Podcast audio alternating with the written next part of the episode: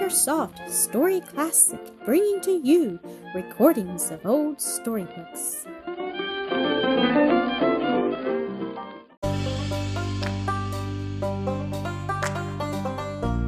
Sir Gibbie, Episode 31 Their Reward. By degrees, Gibbie had come to be well known about the Mains and Glashruach.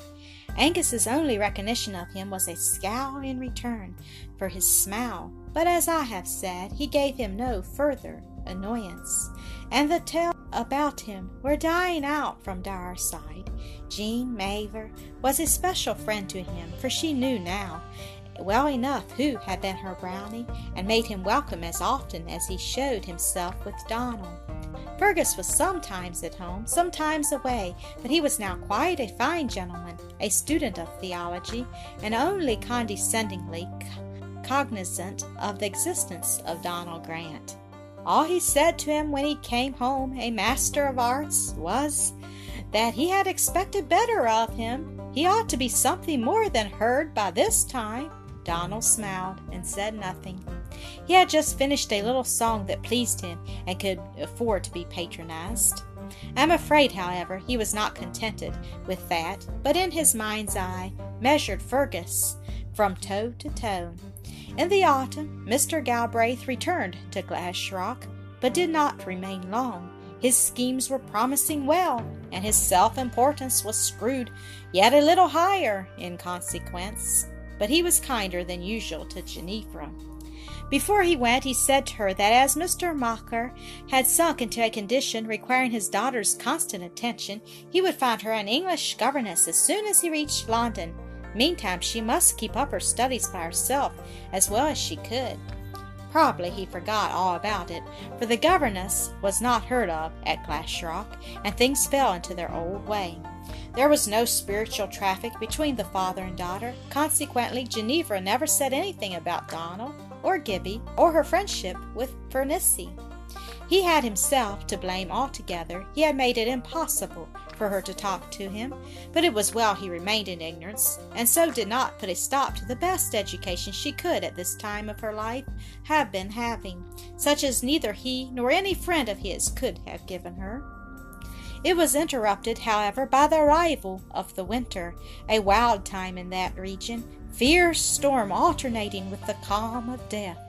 After howling nights in which it seemed as if all the poltergeister of the universe must be out on a disembodied lark, the mountains stood there in the morning solemn still, each with his white turban of snow unruffled on its head, in the profoundest silence of blue air, as if it had never in its life passed a more thoughtful, peaceful time than the very last night of all.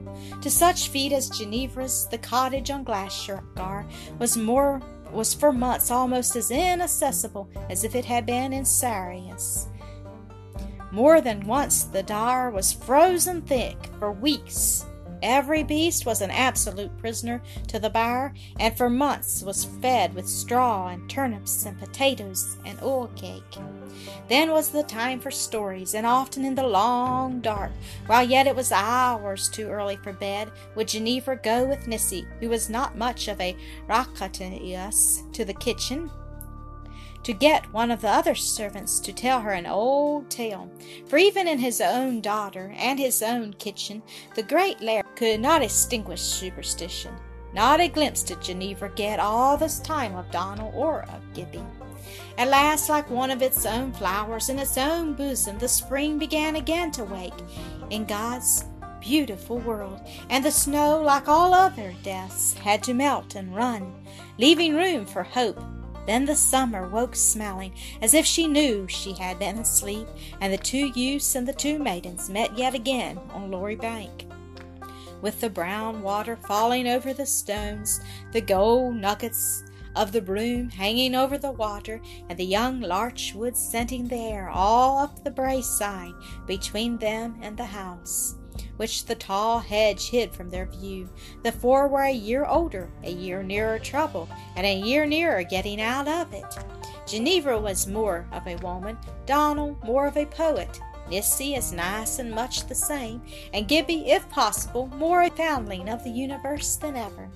He was growing steadily, and showed such freedom and ease, and his motions were all so rapid and direct, that it was plain at a glance the beauty of his countenance was in no manner or measure associated with weakness.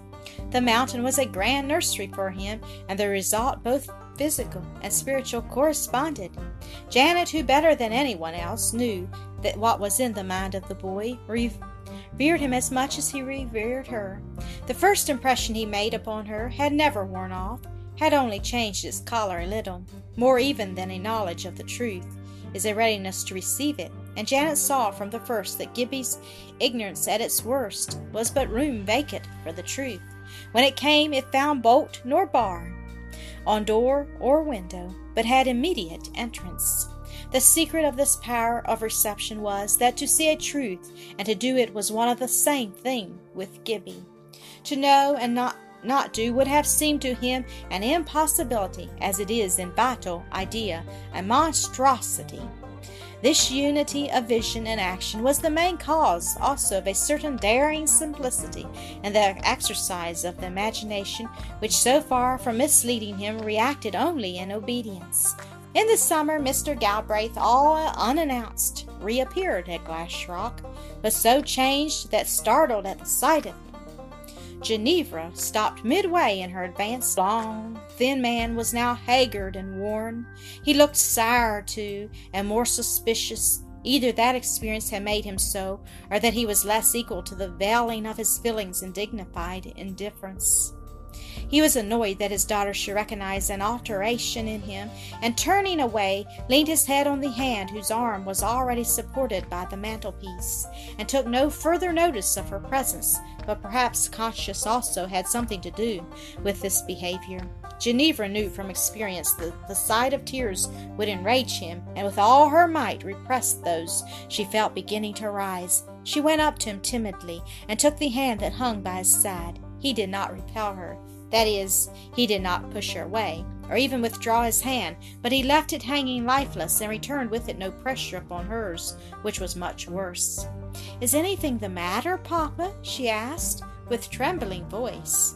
I am not aware that I have been in the habit of communicating with you on the subject of my affairs, he answered, nor am I likely to begin to do so, where my return after so long an absence seems to give so little satisfaction.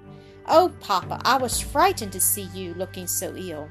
Such a remark upon my personal appearance is but a poor recognition of my labors for your benefit. I ventured to think, Jenny, he said. He was at the moment contemplating as a necessity the sale of every foot of the property her mother had brought him.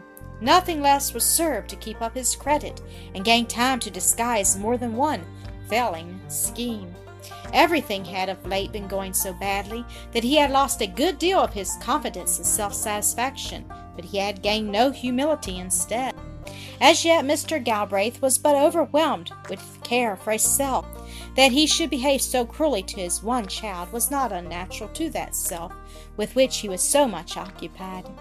Failure had weakened that command of behavior which so frequently gains the credit belonging only to justice and kindness, and a temper which never was good, but always feeling the chain, was ready at once to show its ugly teeth. He was a proud man, whose pride was always catching cold from his heart. He might have lived a hundred years in the same house with a child that was not his own without feeling for her a single movement of affection. The servants found more change in him than Ginevra did. His relations with them, if not better conceived than his paternal ones, had been less evidently defective. Now he found fault with everyone, so that even Joseph dared hardly open his mouth, and said he must give warning. The day after his arrival, having spent the morning with Angus, walking over certain fields much desired, he knew of a neighboring proprietor, inwardly calculating the utmost he could venture to ask for them with a chance of selling. He scolded Ginevra severely on his return because she had not had lunch, but had waited for him, whereas a little reflection might have shown him she dared not take it without him. Naturally, therefore, she could not now eat because of a certain sensation in her throat. The instant he saw she was not eating, he ordered her out of the room. He would have no such airs in his family. By the end of the week, he arrived on the Tuesday. Such a sense of estrangement possessed Ginevra that she would turn on the stair and run up again if she heard her father's voice below. Her aversion to meeting him he became aware of, and felt relieved in regard to the wrong he was doing his wife by reflecting upon her daughter's behavior towards him. For he had a strong constitutional sense of what was fair, and a conscience disobeyed becomes a cancer. In this evil mood, he received from some one all his life, Donal believed it was Fergus, a hint concerning the relations between his daughter and his tenant's herd boy. To describe his feelings at the bare fact that such a hint was possible would be more labor than the result would repay. What? His own flesh and blood, the heiress of Glashruach, derived pleasure from the talk of such a companion, it could not be true, when the mere thought, without the belief of it, filled him with such indignation. He was overwhelmed with a disgust. He did himself the justice of making himself certain before he took measures, but he never thought of doing them the justice of acquainting himself first with the nature of the talks they held. But it mattered little for he would have found nothing in that to give him satisfaction, even if the thing itself had not been outrageous. He watched and waited, and more than once pretended to go from home. At last, one morning, from the larch wood, he saw the unnatural girl seated with her maid on the bank of the river, the cowherd reading to them, and on the other side, Gibbie lying listening. He was almost beside himself with what I can hardly define. In a loud voice of bare command, he called to her to come to him. With a glance of terror at Nissy, she rose, and they went up through the larches together. I will not spend my labor upon a reproduction of the verbal torrent of wrath, wounded dignity, disgust, and contempt with which the father assailed his shrinking, delicate, honest minded woman child. For Nissy, he dismissed her on the spot. Not another night would he endure her in the house. After her abominable breach of confidence, she had to depart without even a good-bye from Ginevra, and went home weeping in great dread of what her mother would say. Lassie, said Janet when she heard her story, gin onybody be to blame, it's myself. For ye loot me kin, ye guide whiles we her your bonny missy to hae a news with Donal, and I saw and see notch wrong until it. Nissy, however, had not long to occupy the closet, for those of her breed were in demand in the country. Thank you for listening to another episode of Acresoft Story Classic.